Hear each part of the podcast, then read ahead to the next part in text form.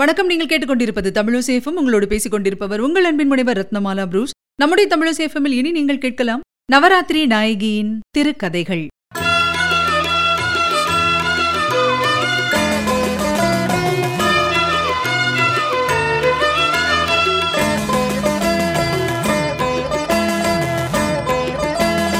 அகில உலகங்களையும் படைச்சு ரட்சிக்கும் ஜெகன்மாதாவான பராசக்தி கருணை கொண்டு உயிர்களுக்கெல்லாம் அருள் கடாட்சிக்கும் அற்புதமான காலம்தான் நவராத்திரி. யாதேவி சர்வ பூதேஷு மாத்ரு ரூபேன சம்ஸ்திதா நமஸ்தஸ்யை நமஸ்தஸ்யை நமஸ்தஸ்யை நமோ நம. இப்படி அம்பிகையின் அருமை பெருமைகளை எல்லாம் போற்றுது தேவி மகாத்மியம். ஆண்டுக்கு நான்கு நவராத்திரிகள் கொண்டாடப்பட்டதாக பழைய நூல்கள் எல்லாமே சொல்லுது. அதாவது முதலாவதா வசந்த நவராத்திரி. பங்குனி மாசத்துல ஸ்ரீராம நவமியை ஒட்டி கொண்டாடப்படுறதுதான் இந்த வசந்த நவராத்திரி. அதாவது வசந்த காலத்துல வரும். இரண்டாவது பாத்தீங்கன்னா ஆஷாட நவராத்திரி. இந்த நவராத்திரி ஆடி மாசத்துல வரக்கூடியது. அடுத்தது மக நவராத்திரி அப்படின்னு இருக்கு. அதாவது மாசி மாசத்துல வரக்கூடியது. ஆஷாட நவராத்திரியும் மக நவராத்திரியும் இப்போது அவ்வளவா பழக்கத்துல இல்ல.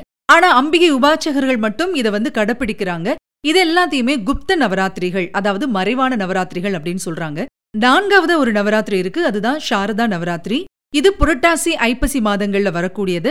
சரத்காலமாகி புரட்டாசி மாதத்துல கொண்டாடப்படுறது. இதே மகா நவராத்திரி தேவி சரண் நவராத்திரி சரத் நவராத்திரி அப்படிங்கிற பெயராலையும் புராண நூல்கள் வந்து சொல்லுது.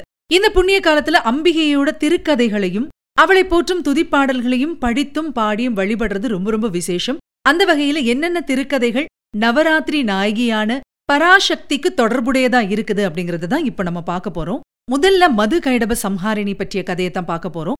ஒரு பிரளய காலத்துல எங்க பார்த்தாலும் பெரும் வெள்ளமா இருக்கு. மகாவிஷ்ணு நித்திரையில இருக்காரு. அப்ப திடீர்னு அங்க மது கைடபர் அப்படின்னு சொல்ற அசுரர்கள் ரெண்டு பேரும் வந்து நிக்கிறாங்க. அவங்க பாக்குற இடங்கள் எல்லாம் வெள்ளமா இருக்கு. இத பார்த்தவங்களுக்கு அந்த வெள்ளத்தையும் அதை தாங்கிட்டு இருக்கிற வஸ்துவையும் யார் படைச்சிருப்பாங்க அப்படிங்கிற ஒரு எண்ணம் வருது. அப்ப வானத்துல இருந்து ஒரு ஒலி வருது மந்திர வடிவுல. அதை உள்வாங்கிக்கிட்ட இந்த அசுரர்கள் தொடர்ந்து ஆகாயத்துல அந்த பேரொழியை பார்த்துட்டே இருக்காங்க. அவங்க மனசுக்குள்ள வாங்கி அந்த மந்திரத்தால அந்த பேரொழியை தியானித்து தவம் இருக்க ஆரம்பிச்சிட்டாங்க. இவங்களுடைய தவம் எல்லாவற்றுக்கும் ஆதாரமான ஆதிசக்தியை ரொம்ப ரொம்ப சந்தோஷப்படுத்தியிருக்கு. இதுக்கு விளைவு என்ன அப்படின்னு பாத்தீங்கன்னா ஆதிசக்தியே அசரீரியாக பேசுறா இந்த அசுரர்கள் கிட்ட என்ன வரம் வேணுமோ கேளுங்க அப்படின்னு சொல்ற ஆதிசக்தி உடனே இந்த அசுரர்கள் என்ன கேக்குறாங்க நாங்க விரும்பினப்பதான் எங்களுக்கு மரணம் வரணும் அப்படின்னு சொல்லிட்டு ஆதிசக்தியும் இவங்க கேட்ட வரத்தை கொடுத்துடுறா. வரம் கிடைச்சதும் அசுரர்கள் சும்மா இருப்பாங்களா? அவங்களுடைய அட்டூழியம் ஆரம்பிச்சிருச்சு. பிரம்மனையே போருக்கு அழைக்கிறாங்க இந்த அசுரர்கள். பிரம்மா மகாவிஷ்ணு கிட்ட போறாரு. அந்த நேரத்திலே மகாவிஷ்ணு அரிதுயிலில் ஆழ்ந்திருந்தார். அப்ப என்ன செய்யணும்? பெருமாளை எழுப்பணும். பெருமாளை எழுப்புறதுக்காக பிரம்மா என்ன பண்றாருன்னா யோக நித்ரா தேவியை வணங்குறாரு. இப்ப பெருமாள் எழும்பியாச்சு. எழும்பின பிறகு என்ன நடக்குது அப்படின்னா போர் நடக்குது. ஆனா பாருங்க வெற்றி தோல்வி தீர்மானிக்க முடியாதபடி போர் நீண்டுட்டே போயிட்டே இருக்கு. இந்த நிலையில தான் அங்கே தோன்றுவது யார் அப்படின்னா அம்பிகை. அம்பிகை அங்கு நிக்கிறத பார்த்த அசுரர்கள் அவள் தான் தனக்கு வரம் கொடுத்தவ அப்படிங்கறத கூட தெரியாம அவங்களுக்கு அம்பிகை மேலேயே மோகம் வருது. இதனால சுயநினைவு இல்லாம இருக்காங்க. இந்த நேரத்துல மகாவிஷ்ணு என்ன பண்றாரு பாருங்க. நீங்க ரெண்டு பேரும் ரொம்ப ரொம்ப பெரிய வீரர்களா இருக்கிறீங்களே என்ன வரம் வேணுமோ கேளுங்க அப்படின்னு சொன்னாராம். மோக வலையில சுயநினைவு இல்லாம இருக்கக்கூடிய அசுரர்கள் இதுக்கு சரியா பதில் சொல்லுவாங்களா? அவங்க என்ன சொல்றாங்க பாருங்க. நாங்க கொடுக்கறதுக்குனே அவதரிச்சவங்க. வேணும்னா உனக்கு வரம் தரோம் அப்படின்னு சொல்லியிருக்காங்க மகாவிஷ்ணுவை பார்த்து. இதத்தான் அவரும் எதிர்பார்த்துட்டே இருந்தாரு. உடனே மகாவிஷ்ணு சொல்றாரு நீங்க ரெண்டு பேரும் என்னால தான் கொல்லப்படணும் அப்படின்னு சொல்லிட்டு. அவர் அந்த வரத்தை கேட்டதுக்கு அப்புறமா தான் இந்த அசுரர்களுக்கு சுயநினைவே வருது. எப்படியாவது இதுல இருந்து தப்பிக்கணுமே அப்படின்னு நினைச்சிட்டு தண்ணி இல்லாத இடத்துல வச்சு எங்களை கொல்லலாம் அப்படின்னு சொல்லி வரத்தை கொடுக்கறாங்க யார்கிட்ட? மகாவிஷ்ணு கிட்ட. இப்ப பிரம்மாண்டமா விஸ்வரூபம் எடுத்து நிக்கிறாரு பெருமாள். அப்படியே அசுரர்களை தூக்கி தன்னோட தொடையில வச்சு வதம் பண்றாரு. ஏன்னா அவங்க அப்படித்தானே வரம் கேட்டிருந்தாங்க. தண்ணி இல்லாத இடத்துல வச்சு கொல்லணும் அப்படின்னு சொல்லிட்டு. அதனால அவருடைய தொடையில் வச்சு வதம் பண்ணிட்டாரு மகாவிஷ்ணு. ஆக இந்த அசுரர்களை கொல்றதுக்காக சரியான நேரத்துல தோன்றி அவங்க அழிய காரணமாக இருந்ததுனால அம்பிகையை மது கைடப சம்ஹாரிணி அப்படின்னு சொல்லுது ஞான நூல்கள் எல்லாம். நவராத்திரியில முதல் மூணு நாளும் இந்த திருநாமத்தை தியானித்து அம்பிகையை வழிபட்டால் தொழில்ல போட்டி பகை இந்த மாதிரி பிரச்சனைகள் எதுவுமே இருக்காது. வாழ்க்கையில வெற்றி பெறலாம். அதனால முதல் மூன்று நாட்களும் அம்பிகையின் இந்த நாமத்தை சொல்லி நம்ம வழிபடணும். இரண்டாவது கதை என்ன அப்படின்னா மகிஷாசுர மர்தினி பற்றிய கதை. கடுமையான தவம் இருந்து பெண்ணால் மட்டுமே மரணம் சம்பவிக்கணும் அப்படின்னு சொல்லி பிரம்மதேவர் கிட்ட வரம் வாங்கினவன் தான் மகிஷாசுரன். மகிஷம் அப்படின்னா எருமை அப்படின்னு அர்த்தம். யாராக இருந்தாலும் சகல விதத்திலும் வல்லமை வந்துட்டா அவங்களுக்கு நிச்சயமா ஆணவம் அப்படிங்கிறது வந்துரும். அந்த ஆணவத்துக்கு அடிமையான விளைவுகள் ரொம்ப ரொம்ப விபரீதமா இருக்கும். மகிஷனுக்கும் அப்படியான நிலைதான் வந்தது. முனிவர்கள் மனுஷர்கள் தேவர்கள் அப்படின்னு சொல்லி எல்லாரையுமே அடிமைப்படுத்தி ரொம்ப ரொம்ப கொடுமைப்படுத்திட்டே இருந்தான் இந்த மகிஷாசுரன். வழக்கம் போல என்னாச்சுன்னா தேவர்கள் பிரம்மா கிட்ட வந்து புலம்புறாங்க. அவங்கள அழைச்சிட்டு சிவபெருமான் கிட்ட போறாரு பிரம்மா. சிவபெருமான் என்ன சொல்றாரு அப்படின்னா மகாவிஷ்ணு கிட்ட போய் கேளுங்க அப்படின்னு சொல்றாரு. இப்ப எல்லாருமே மகாவிஷ்ணு கிட்ட போறாங்க. அப்ப மகாவிஷ்ணு எல்லார்கிட்டயும் என்ன சொல்றாரு அப்படின்னா மகிஷாசுரன் என்ன வரம் வாங்கி வச்சிருக்கான் அப்படின்னா ஒரு பெண்ணால தான் கொல்லப்படணும் அப்படிங்கிற வரம் வாங்கி வச்சிருக்கான். ஆக பராசக்தியால மட்டும்தான் இவனை அழிக்க முடியும் அப்படின்னு சொல்றாரு மகாவிஷ்ணு. இப்போ எல்லாருமே சேர்ந்து பரமேஸ்வரனை மீண்டும் துதிக்கிறாங்க. அந்த நேரத்துல பரமசிவன் அங்க வராரு. அடுத்த நிமிஷமே என்ன ஆகுது அப்படின்னா அவங்க எல்லாருடைய சக்திகளும் சேர்ந்து சர்வலங்கார பூஷிதையாக அம்பிகை அவங்க முன்னாடி வந்து நிக்கிறா.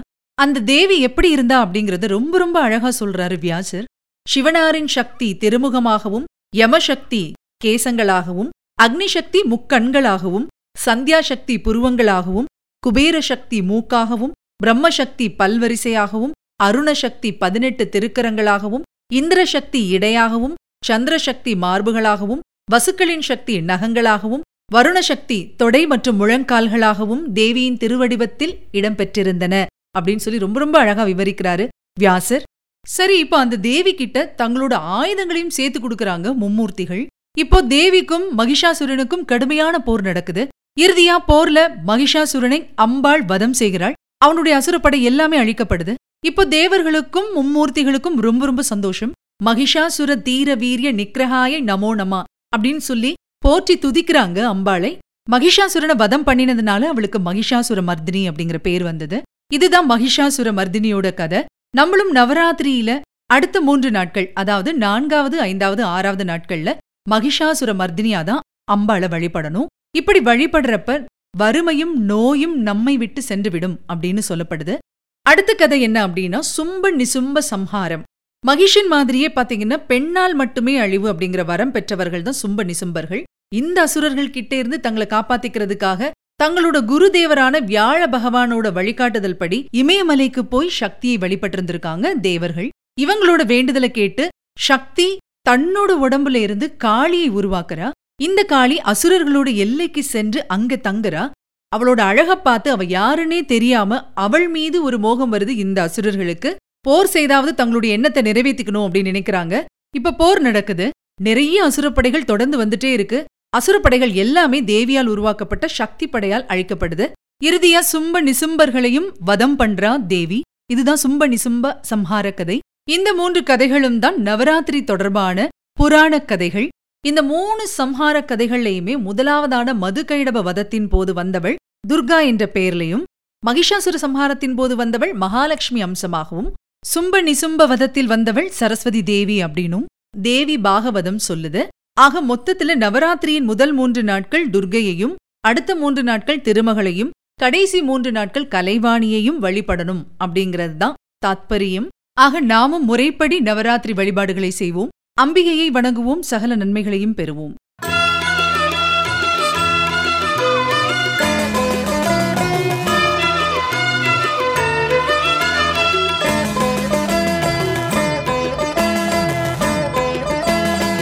நேர்கள் இதுவரை கேட்டது நவராத்திரி நாயகியின் திருக்கதைகள்.